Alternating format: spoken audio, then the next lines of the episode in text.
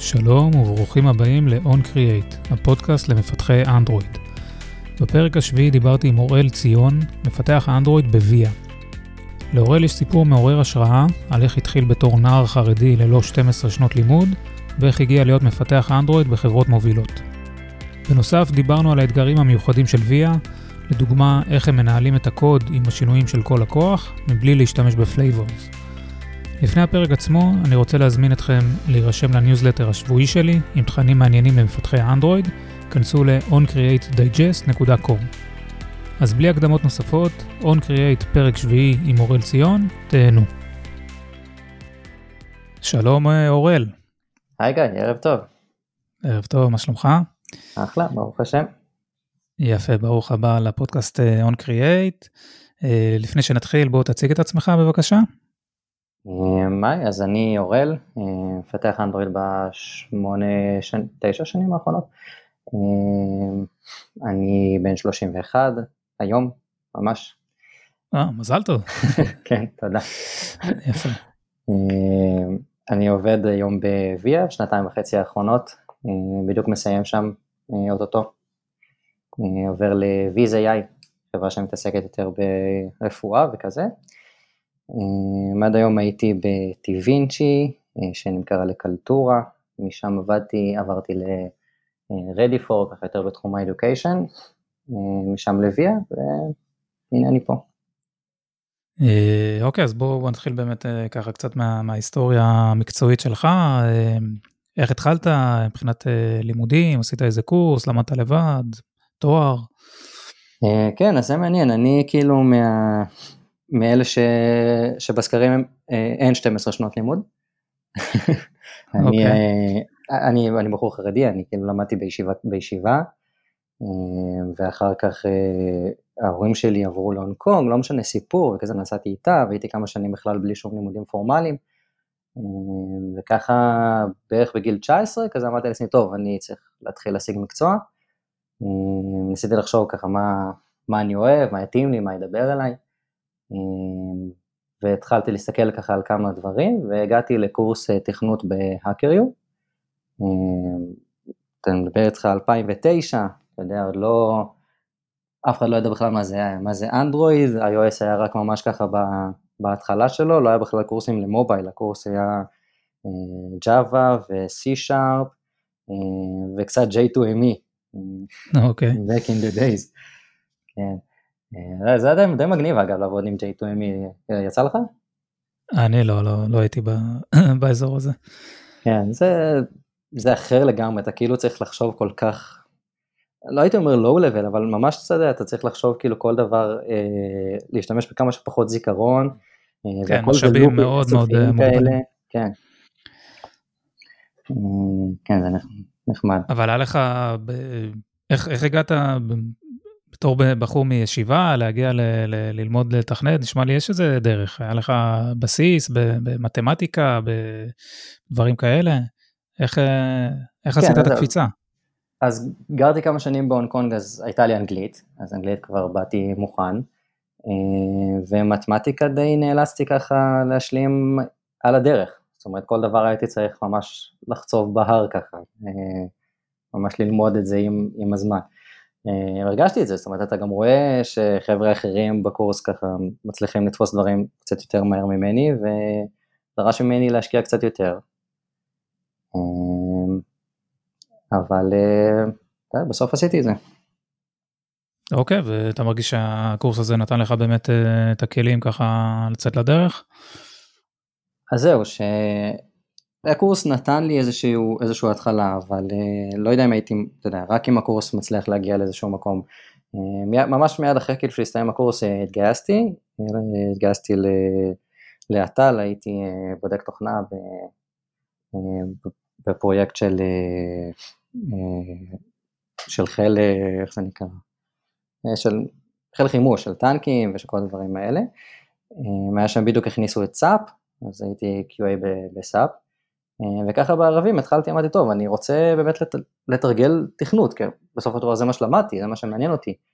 אה, והתחלתי לחפש את הנישה שלי, כאילו אמרתי, טוב, מה אני אעשה, מה, מה מעניין אותי. אה, וככה כמו כזה משום מקום, התחלתי להתעניין ב, באנדרואיד כ, כפלטפור, כמכשיר, לא כמשהו בכלל לתכנות, והסתכלתי ואמרתי, טוב, בוא נראה כאילו מה יש שם בכלל. זה היה בימים שהכריזו על הגלקסי הראשון, עדיין לא מכרו אותו, ואמרתי, טוב, אני הולך לקנות אותו, ובוא נראה איזה אפליקציות יש בכלל בחנות. כן, אמ, ב market. ב market, נכון. כן. וזהו, ככה הסתכלתי כאילו ב market, אמ, וחיפשתי אפליקציה של סידור, אה, כאדם דתי, ולא היה שום דבר מעניין, זאת אומרת, היה איזה שתיים, שהיו נראות נורא, ופשוט אמרתי, טוב, אולי, יאללה, הנה, מצאתי את הנישה שלי, זה מה שאני אעשה. התחלתי ככה לשבת, לקרוא בערבים, סופי שבוע, כאילו איך שהייתי חוזר מהצבא, הייתי יושב על המחשב, נכנס לגוגל, קורא מדריכים, אה, התחלתי לפתח, והעליתי את האפליקציה למרקט, והיא שם עד היום. יפה, מאז אה, עבדת עליה? עשית לה עדכונים? כן, אני מוציא עדכונים לפחות פעם בחודשיים. אה, אוקיי, אז עדיין כאילו אתה מתפעל את זה. כן, מתפעל את זה, זה גם, זה גם אחלה הכנסה מהצד כזה, זה... אה, אני עושה שם לפעמים פרסומות, יש גם חבילת פרימיום כזאת, אז זה נחמד. מדליק. אה, אוקיי, אז אה, העלית את האפליקציה למרקט, ו... ואז הצלחת לחדור לשוק, רצית למצוא עבודה? כן, אה, אז זהו, אז מיד, קצת לפני שהשתחררתי, אמרתי, טוב, אז אני מתחיל לחפש עבודה באנדרואיד. התחלתי דרך איזושהי חברת, חברת HR כזה, חיפשו לי, הייתי בכמה רעיונות, הגעתי לטיווינצ'י. טיווינצ'י בעצם עשו סוג של, אה, אה, סוג של נטפליקס, כאילו אם אתה רוצה להקים את הנטפליקס שלך, אה, אז אתה יכול לפנות לטיווינצ'י והם מספקים לך את החבילה הכוללת, שזה גם נגן ווב, גם נגן אנדרואיד, iOS, CMS, ממש היה להם את כל החבילה. ושם נכנסתי, התחלתי לעבוד על איזושהי אפליקציה שהייתה ככה לאיזשהו לקוח, לקוח נורדי, משהו עם ספורט אתגרי כל מיני אה, חבר'ה של רדבול שקופצים מהחלל ודברים כאלה, זה, זה היה וידאוים כאלה. כן. אה, היה די מגניב, זה היה בעולם שהייתי צריך כאילו להמיר את זה בזמנו לפרגמנטס, כי היינו צריכים את זה גם במובייל, גם בטאבלטים, אנדרואיד 3.0. וואלה, זה לפני שהיה אנדרואיד TV. אה, כן, כן, זה עוד לפני אנדרואיד TV. אנדרואיד TV נכנס אני חושב אולי שנה אחר כך או משהו כזה. לא, אפילו זה לא היה טבעי עדיין, נכון? אני חושב שרק התחילו עם, עם, עם הקאסט.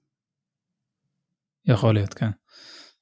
אז רגע, כשנכנסת לשם היית, היו איתך עוד אנשים בצוות שעזרו לך ככה להיכנס לעניינים, או שהיית צריך שוב פעם ללמוד הכל לבד והכל עליך, איך, איך זה עבד? אז היינו שניים, אה, הייתה רותם שהיא בעצם אה, הייתה שם קודם, אה, אבל אבל די כאילו הכניסה אותי למים מאוד מהר, כאילו, הייתה לי איזה אפליקציה, ככה פחות או יותר זה מנוי, יאללה, קח, זה שלך. כן, זה, ומהמקום הראשון שאתה עובד בו לא סופגים הרבה, זאת אומרת, איך שהקוד בנוי, ואז היה, היו דברים טובים אה, ללמוד, זאת אומרת, קיבלת בסיס טוב. המון דברים ללמוד, אין ספק, אתה בווד, בוודאי בתור מפתח מתחיל, אה, היה המון דברים ללמוד. אה, ועשינו, עשינו גם דברים כאילו ממש ממש מגניבים, היינו צריכים להוריד וידאו offline, לשמור אותו שם על המכשיר, היינו צריכים, אני, אני כתבתי בזמנו cache ל images, אה, אתה יודע, לפני הימים של Glide ו Picasso וכל הדברים האלה, כי ממש מימשתי LRU cache שם לתמונות, היו, היו דברים מגניבים. כן, זה זה באמת דברים קשים ככה לפני שהיו לנו את כל המתנות האלה מסקוואר וג'ייק וכל הספריות שכולם אה, משתמשים בהם. כן, אני לא, לא חושב אה, שתזרוק למישהו היום, אני לא מדבר על הסיניורים, אבל תזרוק למישהו שנמצא שנתיים שלוש בתחום LRU קאש הוא יבין מה אתה רוצה ממנו בכלל. אה, יכול להיות כן, אלא אם כן, תלוי איפה למדו, איפה, כן, זה דברים שיכול להיות שנגעו בהם, אבל כן, מסכים איתך בעיקרון. זה דבר טוב, זה, הפוך, זה, בשלות של, של הפלטפורמה, אנחנו כאילו באמת הגענו למצב שהיום יש לך כל כך הרבה דברים out of the box. אתה לא צריך לחצוב הכל בעצמך. מפשט לך הרבה מאוד מהתהליכים, אתה יכול באמת להתעסק בלבנות את האפליקציה ופחות ממש בקרביים שלה. זאת אומרת, היום בשביל להגיע באמת להתעסק עם, אתה יודע, ממש ברמה הזאת, אה, אז זה ממש אם אתה בונה משהו מאוד מאוד מורכב, אבל אה, כך בשביל כל הדברים הפשוטים, יש לך איזה out of the box ואתה לא צריך להתעסק בזה יותר מדי. כן לגמרי, אלא אם כן אתה צריך ממש איזה אופטימיזציה רצינית של אה, משאבים ודברים כאלה, לא יודע. נכון. אבל כן, זה מקרה, מקרה קצה, מסכים איתך, בדרך כלל אפשר להסתדר עם, ה, עם הכלים ש, שיש לנו. אה, אוקיי, אז כמה זמן היית שם ומה, לאן המשכת? דיווינצ'י? אז הייתי בדיווינצ'י, אני חושב, בערך שנה וחצי לפני שהיא נמכרה לקלטורה. הייתה שם רכישה, קלטורה היא חברה, חברה הרבה יותר גדולה של וידאו. לא רק וידאו לקונסיומר, היו עושים בעיקר וידאו לאדיוקיישן ולביזנסס. והם רצו גם באמת להרחיב את המוצר שלהם לקונסיומר, ואז בשביל זה הם רכשו את טיווינצ'י. אבל טיווינצ'י עד אותו זמן לא היה ממש מוצר, זאת אומרת, זה הייתה קצת, זאת אומרת רצו מאוד שיהיה מוצר אחד שכל הלקוחות ייקחו אותו. זה, זה היה יותר white label כזה? אבל זה היה יותר white label, זה בדיוק, זאת אומרת, היו יותר, אז זהו, אפילו לא ממש, זאת אומרת, נגיד עשינו את הדבר הזה, את האפיק, שעבדתי עליו, מה שאמרתי לך שעבדתי עליו לפני זה, והיה, אה, אה, חתמו חוזה עם יס yes, למשל, כדי לעשות את יס yes go, אה, וזו הייתה אפליקציה אחרת. זאת אומרת, כן, שיתפנו קצת דברים וזה, העתקנו קצת קוד מפה לשם, אבל זה פשוט הייתה אפליקציה אחרת לגמרי. והיה את טיווינצ'י 2.0, שזה היה אמור להיות כאילו המוצר, וזה שבאמת יעשו ממנו white label, אבל הוא לא היה לא באפיק, לא ב-yes, לא ב... זאת אומרת, היו, היו יותר מדי אפליקציות, וזה בעצם מה שקלטורה ניסתה בעצם, בואו להגיד, אוקיי, אנחנו עכשיו הולכים לקחת את זה, להפוך את זה באמת למוצר, משהו שאפשר למכור, לעטוף ככה כ-white label, זה הולך, מה שאתם רוצים, טיפה קסטומיזציות פה ושם, וזה היה בעצם תהליך שאני לא כל כך הייתי שותף לו, כי אני נשארתי בקלטורה קצת פחות משנה לפני שעברתי ל-LTG, ל-Ready for. לאן, לאן עברת? LTG אקזאם נקראים, אחר כך שינו את השם ל-Ready for, זה בעצם סטארט-אפ קטן יחסית, עשינו דברים של education, מבחנים, GMT, כל מיני מבחני הסמכה. קורסים כאילו ללמידה? קורסים כאלה ללמידה, כן, קצת כמו דואלינגו כזה, יש לך, אתה יודע, יש לך כזה את הריבוע הזה, אתה לוחץ עליו, אתה עובר אותו, אתה עובר לריבוע הבא, עונה שאלות. gamification כזה של הלמידה. כן, כן. אתה יודע, זה לא היה ממש דואלינגו, לא היה לך כזה דמויות שקופצות וכאלה, אבל, אבל כן, זאת אומרת יש לך איזשהו, איזשהו path כזה שאתה צריך לעבור בשביל להתקדם בעצם מנקודה לנקודה, עד שאתה מגיע באמת ל... בסוף, זאת אומרת בסוף הקורס יש לך איזשהו מבחן מסכם כזה שאומר לך, נותן לך איזושהי הערכה של כמה הם חושבים שתוציא ב-SAT שלך. הבנתי, ונכנסת לפרויקט הזה בשלב אה, מוקדם? אה, מתי נכנסת בעצם? נכנסתי לפרויקט הזה אה, בדיוק אחרי שסיימו להמיר אותו מפון גאפ לאנדרואיד. אוקיי. Okay. זה היה כאילו לפני זה ב PhoneGap, ומפתח שעבד איתי, צחי, בדיוק סיים את המעבר הזה, כאילו העבירו את זה מאנדרואיד, מ PhoneGap לאנדרואיד. הוא פחות היה לו ניסיון באמת באנדרואיד, אז אז ככה באמת הרבה דברים היינו צריכים, אה, אה, כזה עשינו ביחד, אה, היה ממש מגניב, אתה יודע, לעבוד על, על כל מיני דברים כאלה, לקחת בעצם, אתה יודע, את האפליקציה ולעשות אותה אנדרואיד באמת, לא אנדרואיד שנראית כמו PhoneGap, אלא משהו שיודע מתי להשתמש ב activities ואיך, ואיך לעבור ביניהם והכל. איך לשמור על... יש, כן. יש, יש הרבה החלטות בטח אה, תשתיתיות ודברים ככה חשובים שצריך לקחת בשלב הזה. מה, יכול לספר קצת על האתגרים, הדברים המעניינים ככה ש, שהתלבטתם בהם?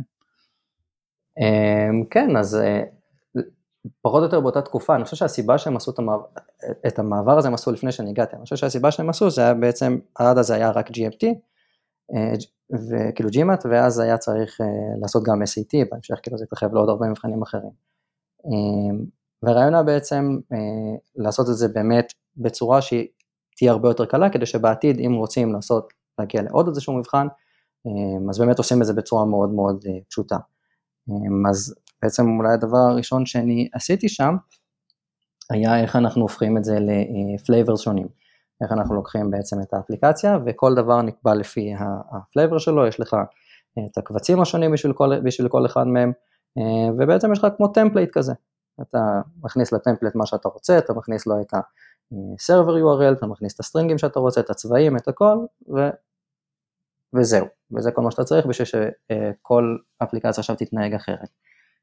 אז קיבלנו החלטות ממש בהתחלה שכל דבר באמת צריך להיות מאוד מאוד טמפלייטי, זאת אומרת, אם באים ואומרים לנו, אנחנו רוצים עכשיו את הפיצ'ר הזה ל GMAT, אז מבחינתי זה לא פיצ'ר GMAT, זה לא מעניין, זה פיצ'ר באפליקציה, ואפשר להדליק אותו ואפשר לכבות אותו, והוא נכנס בעצם לאיזשהו קובץ קונפיגורציות כזה, שיש לו איזשהו דיפולט, אבל ברגע שאתה מפעיל אותו אז הוא נדלק, ואתה מכבה אותו הוא מכובה, ולא אכפת לי אם זה ג'ימאט או SCT, זה לא מעניין אותי כאילו איך אתה קורא לזה.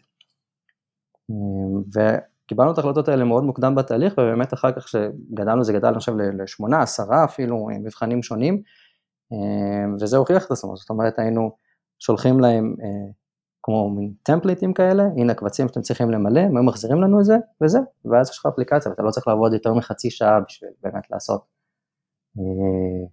אפליקציה אחרת. כן, כל העניין של הפלייבורים זה באמת, אה, יש לזה הרבה כוח ש... שלא לא כולם מכירים, לא כולם צריכים את זה באמת, אבל כן, אם אתה צריך לעשות כמה אפליקציות ורוצה להשתמש ב code base אה, משותף, אז זאת הדרך הכי, הכי נוחה לעשות. אז בעצם הייתם אה, עושים נגיד, כל פעם שרוצים להוסיף סוג של שאלה חדש, נגיד זאת שאלה אמריקאית, זאת שאלה של, לא יודע מה, slider כזה, תבחר מספר או whatever, אז mm-hmm. מגדירים את זה, ואז מקבלים איזה JSON כזה עם השאלות בפועל, ולכל שאלה בטח יש את סוג השאלה, השאלות, והשאלה עצמה, התשובות, דברים כאלה. כן, כן, ממש ככה.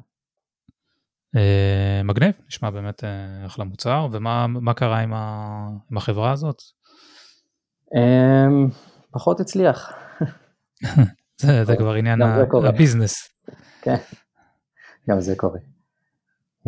כן, לגמרי. כן.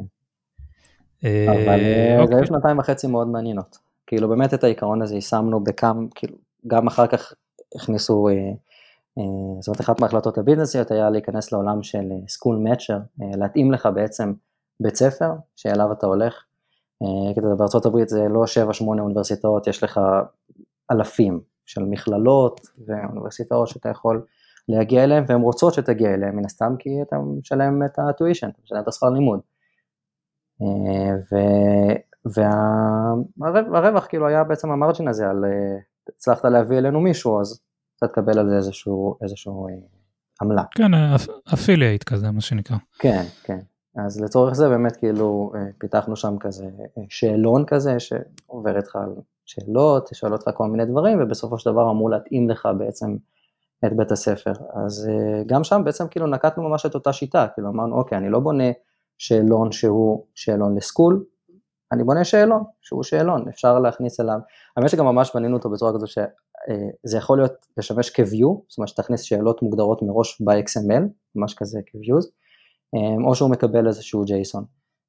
וזה גם הוכיח את עצמו מאוד מהר, כי ממש, לא יודע, איזה חודש אחרי שסיימתי לפתח את זה, לא יודע, משהו כזה, רצו להשתמש בשאלון בשביל משהו אחר, אה, שהשתמש בכלל בשירות אחר, זאת אומרת איזשהו שירות סקרים, היה להם API אחר והכל, וזה באמת לקח ממש מעט זמן להתאים, רק למשוך את ה-JSON משם ולהתאים אותו לפורמט שלנו, וזהו.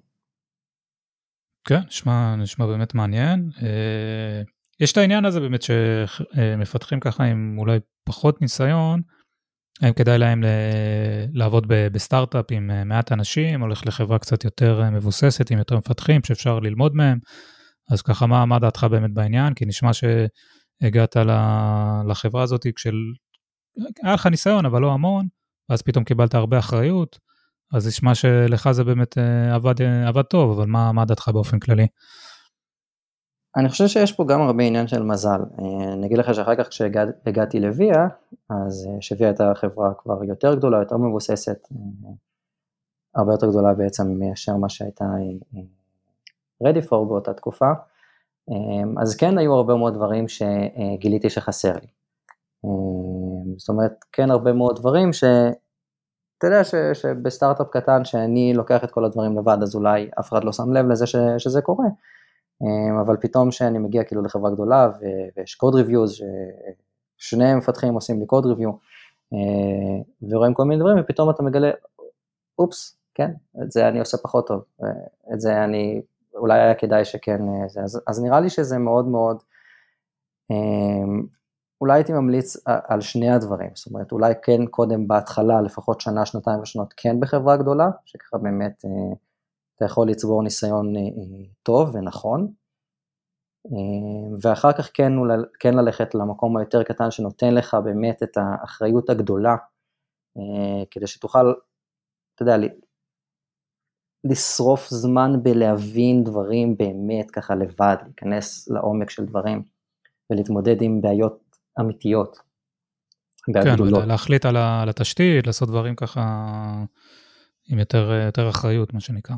כן, אז אני כאילו עשיתי את התהליך ההפוך קצת. כן. אמ, אני, אני הייתי ממליץ לעשות אותו כאילו הפוך, זאת אומרת כן להתחיל קודם עם חברה גדולה, נראה לי שזה הדבר יותר נכון. אמ, ואחר כך לקחת את האחריות של חברה יותר קטנה. אוקיי, אז, אה, אז משם עברת ללוויה בעצם? כן. כן, בוויה התחלתי לפני שנתיים וחצי.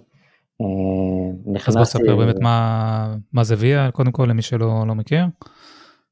כן, ויה זה באבל, מישהו נוסע בבאבל, אז באבל מופעל טכנולוגית, מופעל על ידי ויה. אופרטיבית זה, חברת דן, אבל כל הטכנולוגיה בעצם זה מפותחת בוויה. וויה מה שבעצם עושים זה רעיון של תחבורה חכמה, זאת אומרת הרעיון שאומר שאין סיבה לקבוע קו אוטובוס מראש אלא התכנון צריך להיות דינמי, זאת אומרת אם אני רוצה לצאת מנקודה A לנקודה B ואתה רוצה לצאת מנקודה, אה, סליחה, אני רוצה לצאת מנקודה A לנקודה C ואתה רוצה מנקודה B לנקודה D ו-B חופף את הדרך שבה אני נוסע, אין סיבה שלא נאסוף, שהקו לא יאסוף אותי ואותך כדי להוריד את שנינו ב-C. אה, וזה בעצם מה שוויה עושה. כן, והוא גם יודע להגיד לי מתי, איפה לעלות, זאת אומרת אולי עדיף לי לעלות, ללכת עוד איזה 50 מטר לפינת רחוב אחרת, כדי לחסוך איזה פקק, נכון? ממש אפילו ברמה הזאת זה, זה פועל. בדיוק, אתה ממש מכיר את זה טוב. כן, כן, לא, לא יצא להשתמש בזה, אבל קראתי על זה, זה באמת מאוד מעניין, כל הטכנולוגיה שם. כן. אה, אוקיי, אז, אה, אז נכנסת לשם, אה, יש אפל... מניח שיש כמה אפליקציות בטח לנהג ולנוסע, איך, איך זה עובד שם, איך זה מחולק? זה נכון, אז יש אפליקציית נהג ואפליקציית נוסע, הן ממש שתי אפליקציות נפרדות, אה, אה, אין שום קשר ביניהם אה, חוץ מהשרת, אבל מבחינת, מבחינת הקוד אין, אין, אפילו, אין שיתוף קוד, זאת אומרת אנחנו לא משתמשים אפילו באותם מודולים, זה ממש שתי צוותים נפרדים לחלוטין. אין אפילו איזה common כזה, משהו בסיסי של נביגציה, של לא יודע מה, כלום? אין אפילו איזה common בסיסי, זה ממש okay. אוקיי. אפליקציות נפרדות לחלוטין. אה, אני הייתי בריידר, באפליקציית נוסע, אה, וכן, אה, עשינו באמת הרבה דברים מאוד מאוד מעניינים. אני חושב שעד היום קורים הרבה דברים מאוד מעניינים שם. אפליקציה מאוד גדולה, יש לך כל הזמן פיצ'רים חדשים שממש משפיעים ככה על אלפי ועשרות אלפי לקוחות, כאילו משתמשים כל פעם שאתה מוציא גרסה. זה גם עובד שם ב white label אם אני זוכר נכון. נכון. נכון? זאת אומרת, אתם כל פעם מוציאים APKים לחברות השונות? כן, אז זה באמת מאוד מעניין כי Via לא התחילה ככה, זאת אומרת Via התחילה כשירות ממש קונסיומרי. אה, שירות consumer בניו יורק, אה, במנהטן אפילו, אה, וככה לאט לאט התחילה לצמוח גם באמת לתת שירותי white label. יש כמה סוגים של זה, זאת אומרת שחלק מהם זה באמת כל השירות, זאת אומרת ממש עם, עם האופרציה והכל, וחלק מהם זה ככה אה, רק, רק הטכנולוגיה, כמו שבעצם קורה עם Bubble למשל, אה, וזה באמת, וזה באמת היה מאוד מעניין, וגם שם בעצם היו את אותם אתגרים אה, של איך אנחנו לוקחים אפליקציה ויודעים באמת ל, ככה לשכפל אותה בקצב מאוד מאוד מהיר, והיו לנו כמה איטרציות על זה בעצם. קודם כל מאוד מעניין, אבל אנחנו לא עובדים עם flavors. אין flavors ב Via. אוקיי, מפתיע. כן. אמ, אין flavors ב Via, ועל כן יש פולדרים שונים, אבל הם נמצאים בכלל ב repository שונים, וזה הסיבה בעצם שאין flavors ב Via. הם נמצאים ב repository אחר כי יש לנו, אנחנו רצינו בעצם להפריד את זה, שמי שמוציא אפליקציות, זאת אומרת בעצם יש מי שמפתח את הפיצ'רים, יש את המפתחים שמפתחים את הפיצ'רים, ויש את מי שיודע לקחת רק את אותם קובצי, קובצי קונפיגורציה, לפתוח למשל folder חדש עם עכשיו, לא יודע, עיר חדשה, הנה, תיקיית LA, להעתיק את ה template לשם, לייצר מה שהוא צריך, להריץ את זה, וכאילו אנחנו בכלל לא יודעים מזה. זאת אומרת, זה הגיע היום למצב שאני לא מכיר את כל הערים ב Via, ואני לא צריך להכיר אותם בכלל. יש צוות אחר, זה לא היה ככה מההתחלה, אבל בגלל שבנינו את זה ככה מההתחלה, אז יש היום צוות אחר שהוא מטפל בעצם בכל הנושא הזה של לייצר אפליקציות חדשות, עם כל הקונפיגורציות שצריך, ממש מריצים, רואים כאילו איך זה נראה ועובד. ו... רגע, אבל אני, אם אני, אם אני עושה עכשיו שוב באמת לעיר חדשה, אז אני משכפל את הקוד, או שאני לוקח את, ה, את הליבה כאילו של כל הלוגיקה וכל האפליקציה עצמה, לוקח את זה בתור ספרייה או משהו נגיד, לא, לא, לא הבנתי בדיוק איך זה, איך זה עובד ככה, זה דווקא די מעניין. כן, אז יש לך בעצם שתי ריפוזיטוריז נפרדים, תחשוב על זה ככה שיש את הריפוזיטורי של הקוד, ככה אנחנו קוראים לזה, ואת הריפוזיטורי של הפלטפורם. אה, כשהריפוזיטורי של הפלטפורם זה בעצם אה, אה, המון המון תיקיות כאלה של כל מיני קובצי קונפיגורציות, שיש לך שם הכל, מ... אייקונים שונים שאתה רוצה אה, שיחליפו את האייקונים המקוריים, אה, סטרינגים שונים, אה, קבצי translations שונים, עד לרמת, אתה יודע, config JSON כזה שאתה ממש מגדיר שם פיצ'רים מסוימים שאתה רוצה שיפעלו ושאתה לא רוצה שיפעלו. וכל הדבר הזה נמצא ב repository נפרד, שלאותו צוות אפליקציות יש את הגישה ל repository הזה. הם יכולים, יש להם שם כאילו read-write permissions, אבל ל code repository יש להם בעצם רק read permission, זאת אומרת הם אה, יכולים למשוך שינויים, אבל הם לא יכולים אף פעם לעשות שינויים באותו קוד ריפוזיטורי. אבל איך, איך נעשה החיבור, כאילו אם אני, יש לי את הריפוזיטורי של כל ה... אה, בסוף כאילו, איך בונים את האפליקציה, זאת אומרת, זאת השאלה כן. שלי. יש את הריפוזיטורי עם הקונפיגורציות ואייקונים והכל, וריפוזיטורי אחר של הקוד עצמו, איך בסוף אני מג'נרט אה, APK לכל כל עיר.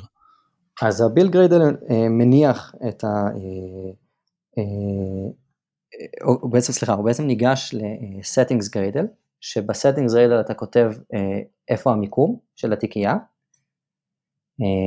ואז בעצם הוא ניגש לשם, מושך משם את כל הקבצים, יודע ממש לעשות את המרג'ים של סטרינגים, זאת אומרת לקחת משם, הוא יודע להבין שמה שנמצא בתיקייה יותר חזק ממה שנמצא אצלו בפרויקט, ולמשל לקחת סטרינגים שמופיעים שם, וגם מופיעים אצלנו ולעשות override לסטרינגים שנמצאים בקוד מהסטרינגים שמגיעים משם, למשל אותו דבר drawables כל, כל ריסורס כן. אחר, וגם config, ובעצם הוא, הוא מעתיק את כל הדברים מתוך, מתוך אותה תיקייה לתוך הקוד כשאתה מריץ. אז כשאתה מריץ אתה לא מריץ ויה, אתה בעצם תמיד מריץ אתה בעצם פונה ואומר, אתה תגיד לי כאילו מאיפה אני מושך את אותן קונפיגורציות. אה, זה יכול להיות ויה, זה יכול להיות כל דבר אחר. הוא פונה לאותה תקיעה ומושך משם את מה שצריך.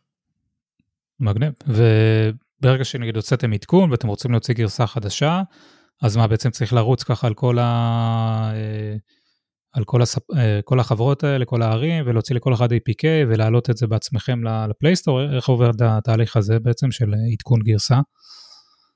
אז שם זה באמת יותר מאתגר, כי באמת כמו שאתה אומר עדכון גרסה, אם היינו באמת מעדכנים גרסה ככה כל פעם ל-100 ערים, אז, אה, אז כן, אז מישהו היה מת בדרך.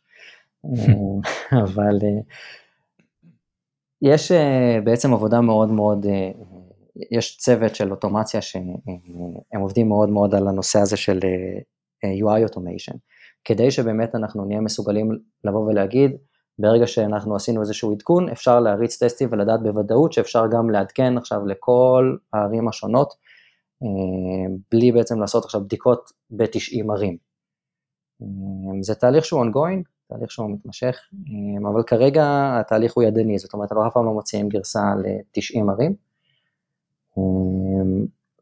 מוציאים גרסה, אה, הם מקבלים בעצם, כל הלקוחות מקבלים איזשהו, אה, אתה יודע, מייל עדכון כזה כל פעם שיש אה, גרסה חדשה, ואם הם רוצים לעדכן, אז מוציאים להם ידנית את העדכון. אבל אין איזשהו תהליך אוטומטי שמוציא פשוט 90 עדכונים בבת אחת. אבל דווקא יש לפלייסטור, לפלייסטור קונסול יש, יש API, אז בעיקרון אפשר, אפשר לעשות את זה, להעלות את זה בצורה אוטומטית. כן, להעלות אתה יכול, העניין הוא באמת לבדוק את כל הקונפיגורציות השונות. לא, כן, קודם כל לבדוק. זה הבדיקות, זה, זה הקטע המפחיד פה באמת. איך, האמת שבוא ניכנס לזה, איך, איך בודקים את זה באמת, זה הכל מבוסס GPA, אה, מיקום ועניינים, נשמע לי די מורכב אה, לבדוק דברים כאלה.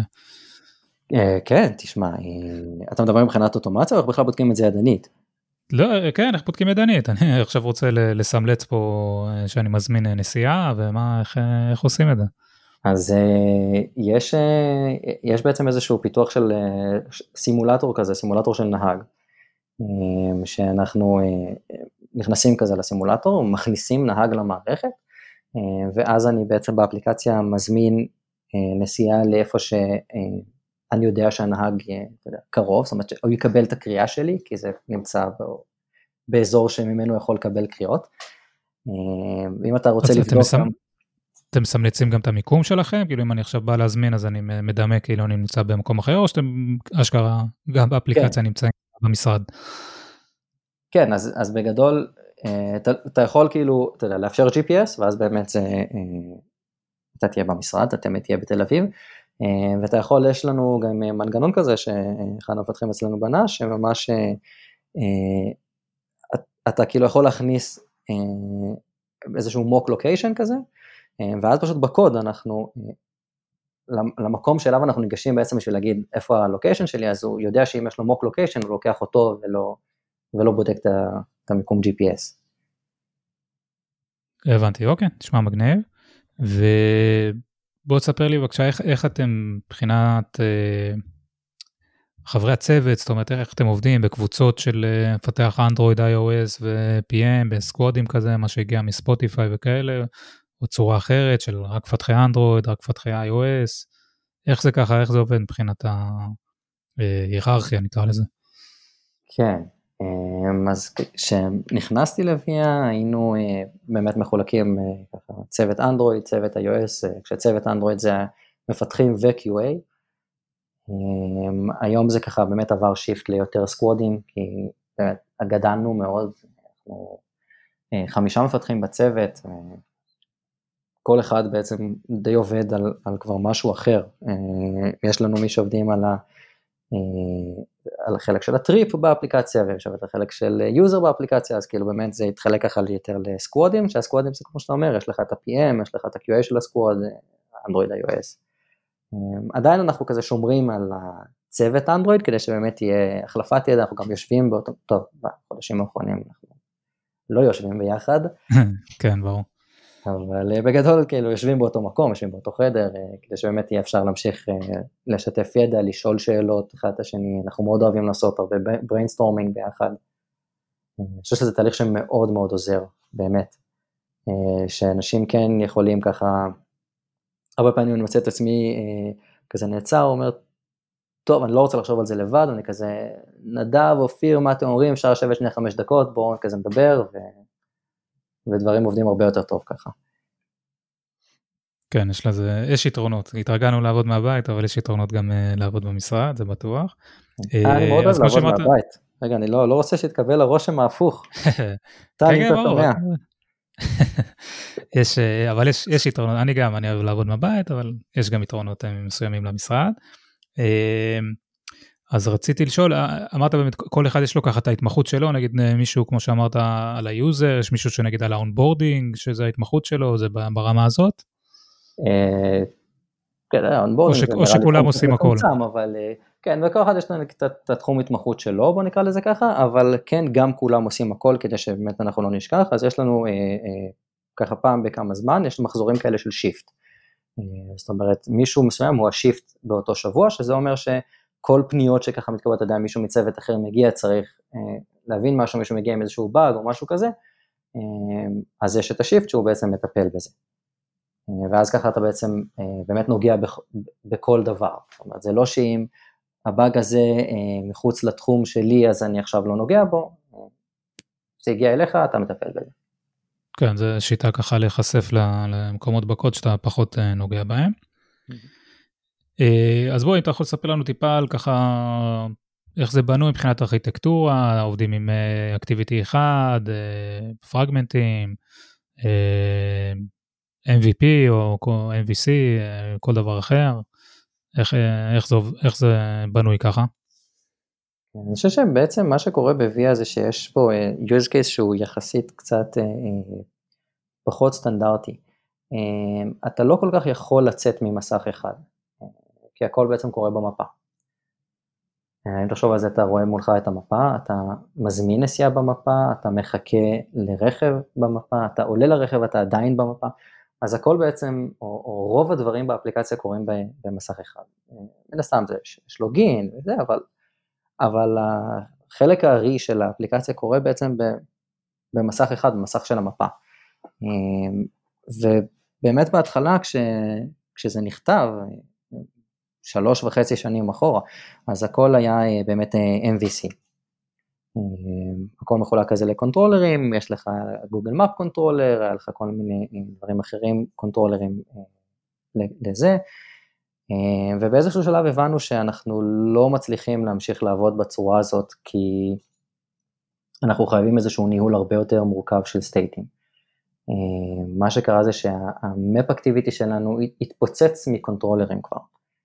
היה לנו שם המון controllerים וכדי לדבר ביניהם הם היו צריכים את ה map activity שיעשה ככה את כל הסינכרון ביניהם והרבה מאוד data uh, memberים שהיו חיים בתוך ה map activity מסיבות כאלה ואחרות נכונות יותר או פחות, לא חשוב אבל בסופו של דבר מה שקרה זה שה map activity שלנו הלך ותפח ותפח עד שבאמת הפך להיות בלתי נהיל. נהיה god activity מה שנקרא. כן, כן, נהיה god activity, אמ, אבל ככה שבאמת היה מאוד מאוד קשה ככה לנהל stateים. אמ, והרבה פעמים היה קורה לנו מצב כזה של אוקיי, יצאנו, אה, כאילו תחשוב על זה ככה, אתה נכנס בעצם לאפליקציה, אתה user, אתה אה, הולך מחפש, אה, מחפש את הרחוב שאליו אתה רוצה להגיע, כן? אז אתה, קודם כל אתה רואה איזושהי שורת חיפוש כזאת למעלה, שאתה מחפש את נקודת ה pickup שלך, מאיפה אתה בעצם רוצה לצאת. אמ, מצאת, אנחנו מזיזים את המרקר לשם, אמ, אחרי, ש mark, אחרי שמרקר זז על המפה אז אנחנו צריכים לצאת לגוגל, להוציא קריאה כדי להגיד הנה lat long של מרקר, תגידו לנו עכשיו מה הכתובת שאותה אנחנו מעדכנים, אמ, זאת אומרת מה הכתובת של אותה מרקר, ואז אתה עובר לשלב של לחפש את ה drop-off שלך ואותו תהליך שחוזר על עצמו ואז אתה לוחץ ואז אתה צריך לקבל הצעה לנסיעה, וכל הדברים האלה, וזה רק באמת חלק מאוד מאוד קטן מכל, מכל ה stateים, זאת אומרת רק השתי פעולות האלה של מאיפה אני יוצא, לאן אני מגיע, עוד לפני שבכלל אמרו לי מה הנסיעה שאני יכול לקחת, אמ, רק שם יש באמת המון stateים אפשריים אה, בין לבין.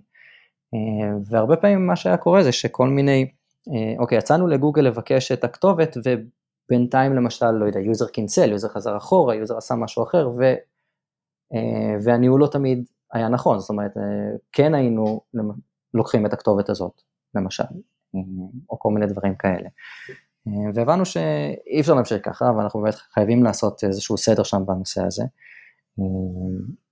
המון ישיבות עד שהגענו למסקנה שאנחנו רוצים לבנות state machine. ממש state machine, אני נמצא ב state א', אני רוצה לצאת ל state ב', אז אני שולח איזשהו event, uh, אני אומר, user לחץ על הכפתור הזה, um, ורק בעצם אותו event, uh, uh, אותו event מגיע לאיזשהו event handler, וה event handler אומר, אני יודע בעצם לאיזה state אתה צריך להגיע מכאן. נשמע קצת MVI כזה.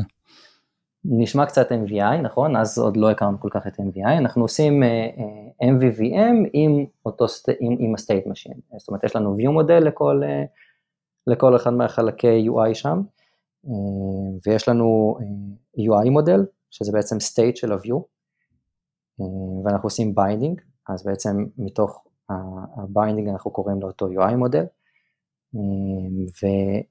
ויש לנו ממש את השכבה הזאת של הניהול stateים, כל ה state machine הזה שבנה הראש צוות אצלנו, שזה ממש כאילו עובד בצורה הזאת, כמו שכאילו תיארתי קודם, של eventים שיוצאים, מחליפים את ה state, ה-UI מודל מתעדכן, ה binding מיידית מראה את זה בעצם על, על המסך. יפה, אז הצלחתם בעצם להוריד את כל העומס מה map activity? לחלוטין, ה map activity הצטמצם משמעותית, זה עוד לא ב live, זה תהליך שככה בסיום שלו עכשיו, ממש ככה בשלבים האחרונים. רגע, אז ובינתיים הקוד, אז זה בבראנץ' צדדי כזה, ובינתיים ממשיכים לכתוב בצורה הקודמת? זה דווקא נקודה מעניינת, איך, איך, איך עושים את הטרנזישן. כן, הטרנזישן הוא, הוא לא קל בכלל, ובעצם היינו צריכים לשים ככה יד על הדופק בנושא הזה. וכל פעם שככה מפתחים פיצ'ר להבין אם הוא נוגע במשהו שכבר שינינו, ואם הוא נוגע במשהו שכבר שינינו, כמה הוא גדול והאם הוא יכול כבר להיכנס לשם גם. זה קצת סיזיפי, נכון? אתה צריך לכתוב את זה כאילו סוג של פעמיים, אבל אם זה באמת משהו שכבר יכול להיכתב עכשיו, אז חבל שלא, זאת אומרת חבל שנצטרך לחזור עליו עוד, עוד כמה חודשים. ואם לא, אז שזה יהיה מתועד, זאת אומרת שיש לנו טיקט על זה בג'ירה של ה state machine, של לדעת של לחזור לזה לפני שאנחנו עולים ל live. מעניין, כן, היה אפשר גם לקחת החלטה, זה, טוב זה עניין businessי, אבל אפשר להגיד, לא יודע, תקופה מסוימת, עושים רק את זה ואף אחד לא כותב feature חדש, אבל אני מניח שיחידת ה business לא אפשרה את זה. כן. כן, אז תמיד יהיו את ההתלבטויות האלה. אני חייב להגיד, יודע, עצם זה שהם בכלל אמרו, נתנו go לפרויקט הזה, אוקיי, סבבה, כאילו, אתם יכולים ללכת על זה, אחר כך אתה זה מפתח וחצי שכאילו, שיורדים להם, מפתח וחצי שעובדים על state machine ולא עובדים על אף אחד מהפיצ'רים. כן, אז זאת השקעה לטווח ארוך, אחרי זה, אתה יודע, המהירות של המפתחים תהיה יותר גבוהה, אז ירוויחו את זה בהמשך. כן, כן. אז אפשר, אפשר, אפשר למכור את זה למנהלים. כן. אבל כן, מסכים איתך, זה לא, לא מובן מאליו. אז בוא תספר לנו עוד דברים, ככה אתם כותבים בקוטלין, בג'אווה, אריקס ג'אווה, קורוטינס, ככה במה אתם משתמשים, מה, מה הסטק פחות או יותר? רוב הקוד עדיין בג'אווה, התחלנו לכתוב בקוטלין ממש לאחרונה, זאת אומרת אולי חצי שנה האחרונה. אוקיי, למה, למה חיכיתם בעצם? לקחתי... או, או למה, למה התחלתם? גם, גם שאלה. זו שאלה נהדרת. אני קצת אשם האמת, ככה שניסיתי לדחוף לכיוון קוטלין, כי אני כאילו כותב בקוטלין כבר הרבה זמן לבד, זאת אומרת על דברים עצמאיים כזה. ואמרתי טוב אז אני חייב לעשות איזשהו POC, אתה יודע, להוכיח למה, למה לכתוב בקוטלין זה, זה מדהים. ו, והכיוון שאליו הלכתי אמרתי טוב אני לוקח את ה data class הזה שלנו בעצם באפליקציה, כל ה responses, כל האובייקטים הזה, ואני הולך ככה להראות איך אני לוקח את הקלאסים העצומים האלה לחינם ומצמצם אותם לשלוש שורות. ועשיתי זה, וזה היה מדהים, וכאילו, סביבת לבד, וואו, באמת, איזה מדהים, איזה יופי. ואז אנחנו ככה כמעט עולים ל live, ורגע לפני שאנחנו עולים ל live, האפליקציה קורסת ואף אחד לא מבין למה. אני אגיד לך למה. כן. השתמשת ב Gson והיה לך איזה משהו שהוא לא nullable והוא פתאום כן היה nullable, משהו ברמה הזאת? משהו ברמה הזאת, אבל אה, תכניס בפנים גם ProGuard וקיבלת את המתכון המושלם אה, לשלושה אוקיי. ימים אה, שאני מנסה להבין מה קורה שם. הסיפור היה בעצם לא עם nullable אלא עם default ו-default values.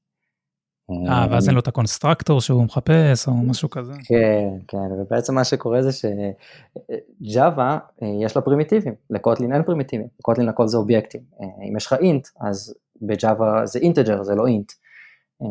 וזה אומר שאם ציפינו בכל מיני מקומות בג'אווה קוד לקבל אינט, קוטלין במקרה הזה פשוט יחזיר נל, כי לא הגיע שם כלום, אז, אז ג'קסון, אז אין את ה-default value, כן. אין default value, הוא מחזיר, הוא מחזיר נל, אז אמרתי אוקיי, אז אני מתחיל, צריך להכניס default value כדי שזה יעבוד. סבבה, אז אני שם default values, אבל ג'קסון uh, ופרוגארד לא כל כך אוהבים אחד את השני משום מה, ותאמין לי שבזבזתי על זה יותר מדי זמן, ולא הצלחתי להשלים ביניהם, ו... וככה זה נראה לי עשה לו כזה טעם מר, ואני לא העזתי להעלות את זה שוב, אה, עד שנכנס ככה מפתח חדש אחרי כמה חודשים, וכזה אמר, רגע, אבל למה לא עושים, לא עושים Kotlin? ואני כזה, אורל שתוק. ואתה שותק. אורל תשתוק, אורל תשתוק, והתחלנו לעשות Kotlin שוב. כן. יפה, כן, אני... אני חושב, זה בדיוק נבחרה לשפה הרביעית הכי אהובה עכשיו בסקר של Stack Overflow, שזה נראה לי כבוד גדול, יחסית. אתה יודע, שפה שהיא לא, לא משתמשים בה בהמון מקומות, חוץ מבאנדרואיד. אה, לגמרי בצדק. אני חושב שכל כן, מי שמשתמש בקוטלין מרגיש ככה. כן, זהו, אני, אני כמעט בכל פרק אה, אומר את זה, זה פשוט אה, משפר את, את איכות החיים של המפתחים, זה הרבה יותר כיף. וכן, אין, אין סיבה לחכות, אז כן, יש חבלי לידה וצריך להבין את כל הדברים הקטנים, הניואנסים, אבל יש, יש המון המון דברים להרוויח מהשפה הזאת. אז עכשיו אתם בעצם כותבים, כל, כל קוד חדש זה בקוטלין? כן, עכשיו ממש כל קוד חדש זה בקוטלין, אפילו יותר מזה, זאת אומרת אם, אה, אם יש קלאס קטן, לא יותר מדי גדול, שאנחנו רוצים ככה גם לעשות לו קונברט, אז אנחנו עושים גם את זה. כן, זאת, זאת השיטה הכי טובה, אם אתה עכשיו כותב איזה משהו שנוגע בקבצים ישנים, אז אה, על הדרך לש, להמיר אותם באמת, כל עוד הם לא, לא מפחידים מדי. אה, אז כן, אז חוץ מזה, מה, אתם משתמשים גם ב coroutines, או איך אתם משתמשים ל scheduling ודברים כאלה? אז coroutine האמת שעוד לא התחלנו להשתמש, אמ, אני גם לא מספיק מכיר, אה, כאילו התעסקתי, לקחתי את ה codelab של גוגל, אבל אה, לא חושב שאני יכול לקרוא לזה יותר, אתה יודע, שאני יודע coroutine עכשיו. יש לנו, יש לנו הרבה אה, RxJava בקוד, בעיקר במודול של payments, שככה אצלנו בעצם כל המודול payment שלנו מבוסס Java. אה, ככה באמת בגלל שחלק מהדברים הם יהיו אסינכרונים וחלק מהדברים לא, אה, אז בעצם אה, מוקדם מאוד קיבלתי החלטה שאם הכל בעצם הוא, הוא callables, הכל הוא, הוא, הוא observables, אז לא ממש אכפת לי אם זה באמת, אתה יודע, בסוף, בפנים זה יהיה אסינק, זה לא יהיה אסינק, זה לא משנה, אתה יכול להשתמש בזה either way. וזה בעצם פתח את הדרך אה, אתה יודע להכשיר בעצם כל, כל payment provider שהוא, אם payment provider אחד כן רוצה לעשות את התהליך אותיניקציה שלו אה, מקומית, אז קול, ואם אחד רוצה לעשות את זה באמת בצורה שהיא אסינכרונית, אז גם קול, ואתה לא צריך לשנות את כל הפונקציות שלך.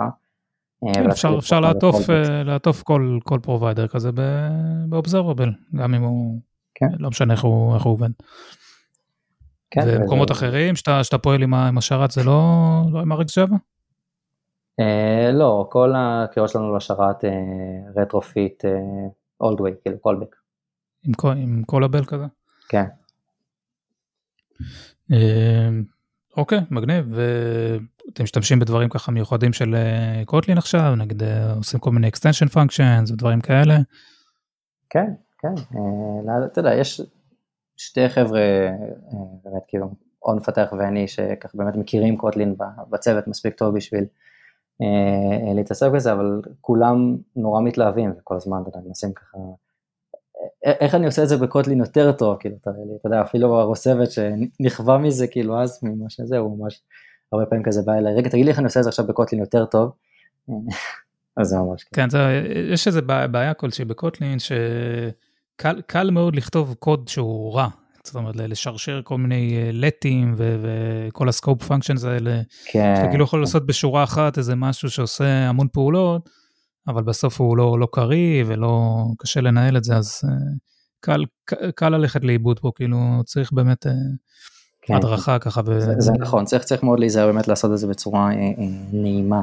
אני חושב שאבל קוטלין מנהלת, אתה יודע, אפילו למדה פונקשיין שאתה אומר שהיום יש בג'אווה 8, אני חושב שקוטלין עושה אותו בצורה אה, טובה יותר, כי בעצם היא מאפשרת לך, אה, מה שקורה הרבה פעמים כאילו ב lambda functions ב Java זה שאתה לא יודע מה ה-value שאתה מקבל, אם מישהו קורא את הקוד הוא לא יודע מה ה-value אה, שעובר לו בעצם באותו, באותו lambda function, וב Kotlin אתה כן יכול לאפשר את זה, זאת אומרת אתה כן יכול לכתוב מה ה type, וזה מאוד מאוד סתם דוגמה קטנה כזה, אבל זה באמת כאילו משהו ש... אתה יודע, אפילו משהו שכן קיים ב Java, Kotlin עושה את זה טוב יותר. כן, כן, לגמרי מסכים, ו... ובעניין הזה גם נגיד כשיש למדה עם פרמטר אחד, אז אפשר באמת, אה, כאילו זה סתם טיפ קטן, אז אפשר תמיד להשתמש, אה, לא לתת לו שם ולהשתמש ב-it, אבל אני, אני נגד זה, אני בדרך כלל שם לזה שם, כי הרבה פעמים יש שרשורים כזה של, של כל מיני למדות כאלה, אם עובדים עם קולקשנים, כל מיני דברים כאלה, אז עדיף כן לתת לזה שם, אה, כדי לא להתבלבל, כי אחרי זה יש לך איט בתוך איט, כל מיני דברים כאלה. כן, אני ממש מסכים. אני מאוד בעד כאילו שמות, שיהיו שמות בלמדה, שיהיו שמות גם ב-named אה, parameter, זאת אומרת אם יש לך שם כבר יותר משתיים, תשקול להשתמש ב-name parameters, כאילו באמת, אה, שלא יהיה כזה, יש, יש מקומות לפי דעתי כזה, אתה רואה כזה callback עם false false true. אוקיי, כן, תודה רבה. נכון. כן, ואחרי זה אם אתה משנה את הסדר שלהם, אז אה, באגים חבל על הזמן, וכן, אם אתה עושה את זה נעים פרמטר, אז לא משנה הסדר שלהם בקלאס. אה, אז כן, לגמרי מסכים איתך. אה, אוקיי, עוד איזה משהו מעניין ככה שיש לך לספר לנו על ויה? אני חושב שדיברנו באמת כאילו הרבה דברים מאוד מעניינים שקרו שם במהלך הדרך, כאילו אתה יודע אפשר, אנחנו יכולים לעשות את זה גם שיחה של שעתיים, אבל זה נראה לי באמת ככה כמה דברים מאוד משמעותיים ש... שקורים בוויה בתקופה הזאת. כן, בהחלט אה, חברה מעניינת. אה, אז אתה סיפרת שאתה עובר ל-Viz AI, אה, יש לך, אני, נכון. אני שמעתי על חברה ממש מדהימה במה שהיא עושה, אבל בוא ככה על הדרך, תספר ככה מה, מה עושים שם, מה, מה אתה הולך לעשות שם. כן, אז קודם כל אני גם חושב, שבאמת חברה מאוד מדהימה, אנחנו ככה הרבה פעמים בהייטק אוהבים להגיד שאנחנו משנים את העולם, זה כזה משפט שאנחנו אוהבים להגיד, ואני חושב שבאמת Viz מהחברות ש... שבאמת הולכות לעשות את זה, זאת אומרת באמת לעשות impact על חיים של אנשים. מה שבעצם עושים ב Viz זה סוג של scanner כזה לסריקות CT, כדי להבין מתי לבן אדם יש שבץ. מה שקורה זה שכשמישהו מגיע בעצם למיון, הוא עושה את הסריקת CT ועד שהיא מגיעה למי שיודע לקרוא אותה, שמעבירה למנתח שיודע אה, לקבל את ההחלטה האם צריך לבצע ניתוח עכשיו או לא זה, זה יכול לעבור הרבה מאוד ידיים אה, בדרך. והפתרון של ויז בעצם אומר שברגע שעושים את הסריקה זה אוטומטית ישלח לטלפון של המנתח, לטלפון של אה, מי שיודע לפענח את הקריאות, זה ישלח לכולם, ועובר בדרך איזשהו תהליך AI כזה שממש גם יכול להגיד להם אה, כן זה נראה כמו שבץ, הנה תראו את התמונות, תתמקדו בנקודה הזאת והזאת והזאת, והם כולם יכולים לקבל את ההחלטה ממש באותה שנייה ש, ש, או, או בכמה דקות שזה מגיע אליהם, זה לא צריך לעבור יותר מדי.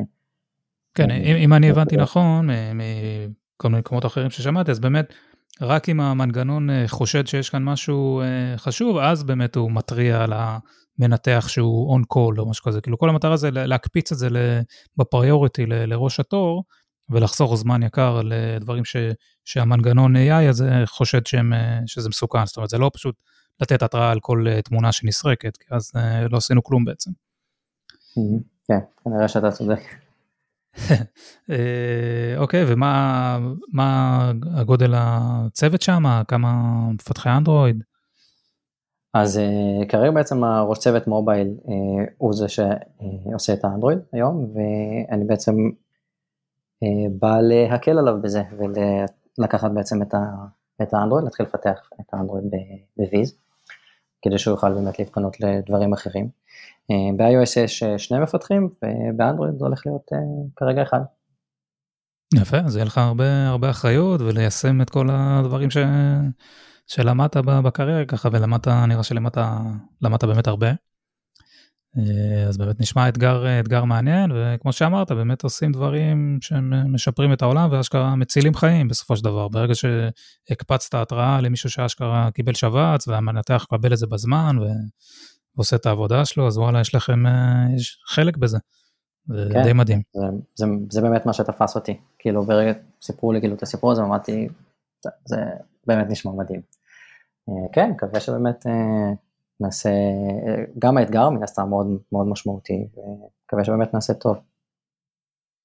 על הכיפאק. אה, אז הגענו ככה לקראת אה, סוף השיחה, אז אה, נעבור לשלב השאלות הזהות, שאני ככה צמצמתי את זה, בהתחלה יותר שאלות, עכשיו קצת פחות, אבל בוא נתחיל.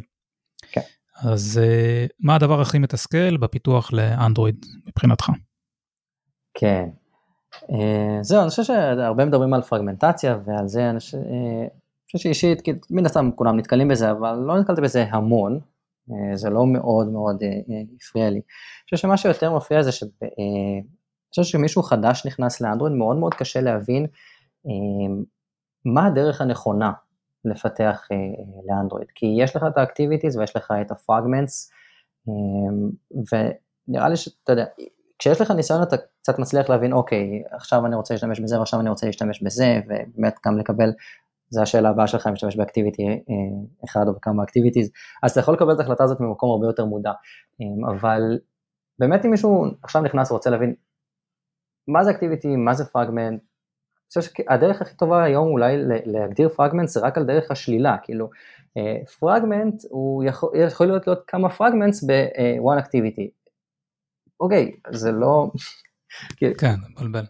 יש שם המון, אה, כן, שבאמת כאילו צריך, אני חושב שאתה יודע, מלכתחילה הם, הם הלכו כאילו עם activity, ואז הם הכניסו את fragments רק בשביל שזה יתאים לטאבלטים, ואז הם לאט לאט כאילו עם הזמן הלכו וניסו כזה לתת לזה איזושהי הגדרה אחרת, כאילו היום באמת עם ה... עם ה-navigation אה, component, אה, לא יודע אם צריך להשתמש בו, כי ב-VIA אנחנו לא משתמש, התחלנו להשתמש בו אה, בפרויקט אחר, לא פרויקט של VIA, פרויקט של סקול, שזה משהו אחר שלא דיברנו עליו. שם באמת אנחנו משתמשים ב-Navigation Components. כן, לי יצא להשתמש בפרויקט אישי, יצא לי להשתמש בזה. שהם עושים לך אבסטרקציה בעצם, אתה לא מרגיש את הפרגמנטים, כאילו את המעבר, זאת אומרת. נכון. אני חושב שכאילו, אתה יודע, הם, הם כן מתחילים לעשות את זה, זאת אומרת, זה תהליך שאולי התחיל לפני, לא שלוש שנים אני חושב, שבאמת התחילו להכניס view models ו LiveData וכל מיני דברים כאלה, שבעצם הם כן מנסים לבוא ולהגיד לך אה, מה הדרך הנכונה, so called, אתה יודע, לפתח אה, לאנדרואיד. כן, נראה לי שאתה מדבר בגדול על אה, פרדוקס הבחירה, מה שנקרא, שבהרבה מקומות יש לך יותר מדי דרכים לבחור, ובתור מפתח, במיוחד מפתח מתחיל, זה יכול to overwhelm you, מה שנקרא, לתת לך כן. הרגשה ככה לא, לא נוחה. Uh, ואני מסכים, כן, אני חושב שיש פלטפורמות אחרות שיכול להיות שהן יותר uh, מובנות, mm-hmm. אבל כמו שאמרת, הם הולכים כן בכיוון הנכון. כן, באיזשהו מקום אני אה, חושב שאפילו קצת הבעייתיות של אקטיביטי זה ש... אתה יודע, אתה יכול שיהיה לך MVC, MVP, MVVM, MVI, MVU, מה שאתה רוצה, אבל באיזשהו מקום אקטיביטי, אם אתה לא באמת אה, אה, עושה את זה בצורה נכונה, אקטיביטי די מכריח אותך לחזור תמיד ל-MVC, הוא כאילו תמיד לוקח אותך לאיזשהו מקום כזה של אתה צריך לקרוא לו כל כך הרבה פעמים, אתה רוצה permissions, אתה צריך לפנות שוב לאקטיביטי, אתה לא יכול כאילו לנתק את זה. אה, כן, ו... הוא ה context, בסוף אתה צריך את הקונטקסט. נכון, אה, שאם אתה לא באמת כאילו מאוד, מאוד מודע לתהליך הזה ואתה באמת, אתה אני אומר כאילו מה אני חושב שהדבר הנכון, יכול להיות שכאילו אחרים יראו את זה אחרת, אבל כאילו מה שאני מכיר כפתרון הנכון לזה זה באמת איזשהו LiveData כזה של, אה, אה, של שנשלח לשם, אבל אם אתה לא עושה את זה כאילו בצורה כזאת שבאמת מנתקת את זה, אז אתה תחזור לקולבקים בין ה Activity ל-view מודל ומה עשית, אתה כבר לא עושה MVVM. כן, מסכים איתך, יש עם זה בעיות. אה, אוקיי, שאלה הבאה, מאיפה אתה צורך תוכן? כן, יש את הדברים הרגילים, את האנדרואיד וויקלי, קוטלין וויקלי, אני גם מאוד אוהב את ההצעות של גוגל, שאתה לוקח שמאלה בלאונצ'ר, אז הרבה פעמים הוא באמת מביא לי הצעות כאלה ממש טובות, אני מניח שהוא עוקב אחרי החיפושים שלי, הוא יודע כאילו מה, מה אני מחפש באותו זמן. וכך בלוגים ודברים כאלה כן, כן, הוא הביא לי כל מיני בלוגים מעניינים וכזה, ואני גם מאוד אוהב שכאילו אם קראתי בלוג שנורא נהניתי ממנו, אז אני נרשם אליו.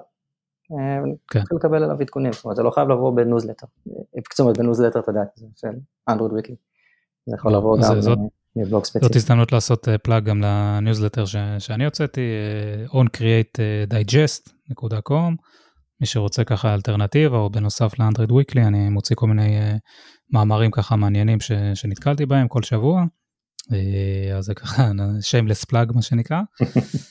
אה, השאלה הבאה היא, אם יש לך אפליקציה ב Play Store, כבר סיפרת על האפליקציית אה, סידור, אה, יש לך עוד איזה משהו ב Play Store? היו לי בעבר, אבל אין לי זמן להתעסק בזה, אז הורדתי אותם. על הכיפאק. מה הטיפ הכי חשוב למפתח מתחיל שרוצה להיכנס לשוק העבודה? כן, קודם כל הוא יכול להיכנס לבלוג שלי, לאנדרואידוס, אמ, כיוונתי אותו בעיקר באמת למפתחים מתחילים, כי זה באמת נראה לי, כל, כל הדברים שדיברנו עליהם קודם, באמת כאילו זה overwhelming, אה, נורא קשה ככה באמת להבין מה, מה הדברים הנכונים לעשות בהתחלה. כן, אני, אני ממליץ, אני גם קורא את הבלוג שלך והוא כתוב ככה בצורה מאוד, מאוד נחמדה, מאוד כיף לקרוא את זה. תודה, תודה. האמת שלא כתבתי כבר חודשיים, כל הקורונה והזה, אבל רוצה באמת להמשיך לכתוב. אני חושב שהדבר הכי נכון באמת זה לא להפסיק לכתוב. זאת אומרת, תכתבו פרויקטים, תקראו, תעשו דברים שמאתגרים אתכם. כשאתה מגיע, בסופו של דבר כשמעסיק צריך לראות לעבור על, על כל, ה, על כל הקורות חיים שהוא מקבל, והוא רואה קורות חיים עם לינקים לגיטאב של פרויקטים שעשיתם, זה עולם אחר לגמרי. הוא יודע שיש לו עם מי לדבר, יש לו מה לשאול אתכם בריאיון, אתם גם תיכנסו למקום באמת הרבה, הרבה יותר נוח, הרבה יותר, את, אתם כבר שם, אתם כבר מפתחים. כן, גם מסכים עם זה. וגם תלמדו על הדרך, ברגע שאתם בונים פרויקטים אתם פשוט לומדים מזה גם. שאלה הבאה, על איזו אפליקציה אתה ממליץ? אפליקציה ככה שאולי לא כולם מכירים, אם יש לך איזה משהו מיוחד כזה. כן, לא יודע. אין איזה משהו מיוחד? לא. סבבה, אין בעיה. אז עכשיו הגענו לשלב ההמלצות, אה, שאלה אם יש לך איזה המלצה למשהו מעניין, איזה סרטון או, או איזה ספרייה, משהו כזה, זה בסדר גם אם אין.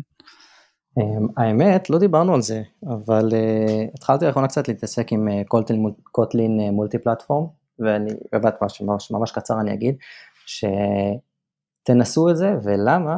כי זה ממש מכריח אתכם לחלק את הקוד שלכם בצורה נכונה. כשמכריחים אתכם לא להכניס אנדרואיד לקוד, אתם מחלקים אותו בצורה הרבה יותר טוב. אתם פשוט באמת לומדים לעשות את ההפרדה הזאת בצורה... אה, אתה צריך הרי לכתוב קוד שהוא משותף לשתי הפלטפורמות, אתה לא יכול לכתוב אה, משהו שהוא אנדרואיד ספציפיק, ובאמת זה... אה, אז סתם ככה עם טיפ של קלין, אתם רוצים באמת לכתוב קלין קוד, לדעת לעשות את ההפרדה הזאת, אז לדעתי פרויקט בקוטלין מולטי פלטפורם יכול מאוד לעזור בנושא הזה. אוקיי, אחלה טיפ. אז אני קודם כל אתן איזה טיפ קטן לאנדרואיד סטודיו. קודם כל משהו, שוב, יכול להיות ש... שרובכם מכירים, אבל אם לא אז שווה לדעת, אז כשמדבגים, כששמים breakpoint, אפשר להוסיף תנאי בעצם, שנעצור על ה breakpoint רק אם איזה תנאי מסוים יתקיים. בעצם מסמנים breakpoint שם ב gutter כזה עם הכפתור השמאלי, ואז עושים עליו כפתור ימני, ויש שם שדה כזה שאפשר להוסיף איזה תנאי, כל מיני אה, משתנים שיש שם באותו scope, רק אם זה שווה ל null או מה שבא לכם, אה, רק אז תעצור לי על ה breakpoint, אה, אז שווה, שווה לדעת למי שלא מכיר. ואני אמליץ... חוסך המון זמן. כן, לגמרי שווה לדעת. ואני אמליץ גם לאיזו אה, ספרייה, אה, משהו שנקרא AppIntro, AppIntro, שעוזר לעשות אה, סוג של onboarding כזה, אפשר להגדיר שם כל מיני אה, מסכים כאלה ולקפוץ ביניהם עם UI ככה יפה ועם המון קסטומיזציות. מה, זאת אומרת, user חדש שמגיע לאפליקציה, אפשר להראות לו את הפיצ'רים, כל מיני תמונות, כל מיני טקסטים, לבקש הרשאות, מה שלא רוצים. ואפליקציה, שני, ספרייה שנראית די טוב, אפשר ככה להשתמש בה, מי שרוצה לחסוך לעצמו זמן בדברים האלה. אה, אז זה ההמלצות שלי, וזהו בגדול. אוראל, יש לך עוד איזה אה, מסר ככה לאומה, ועל הדרך גם אם, אה, אם אתה רוצה שאנשים ייגשו אליך, מה, מה הדרך הכי, הכי טובה? כל דרך, שלחו לי מייל, פייסבוק, טוויטר. וגם לבלוג, לאנדרואידוס, כן. כן, כן, לגמרי. אה, על הכיפאק, יש איזה מסר ככה, משהו נוסף שאתה רוצה להוסיף? אה, לא יודע, תהיו טובים, כן, אתה יודע, כאילו, תסיים, אה, אתם עושים את העבודה שלכם נהדר, תמשיכו, ותעשו את זה כמו שצריך. על הכיפאק. טוב אוראל, היה לי כיף גדול, נהניתי מאוד, מקווה שגם המאזינים ייהנו מהתובנות והדברים שדיברנו עליהם. וזהו, נתראה בפרק הבא. אני מקווה שנהניתם מהפרק של OnCreate. אתם מוזמנים לשתף את הפודקאסט, להירשם אליו ולדרג אותו באפליקציית הפודקאסטים המועדפת עליכם.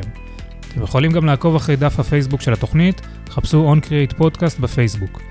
אם יש לכם הצעות לשיפור, רעיונות ושמות של אורחים שכדאי לי להזמין, אתם יכולים ליצור איתי קשר במייל oncreatepod@gmail.com, בדף הפייסבוק של התוכנית או בפרופיל האישי שלי בפייסבוק.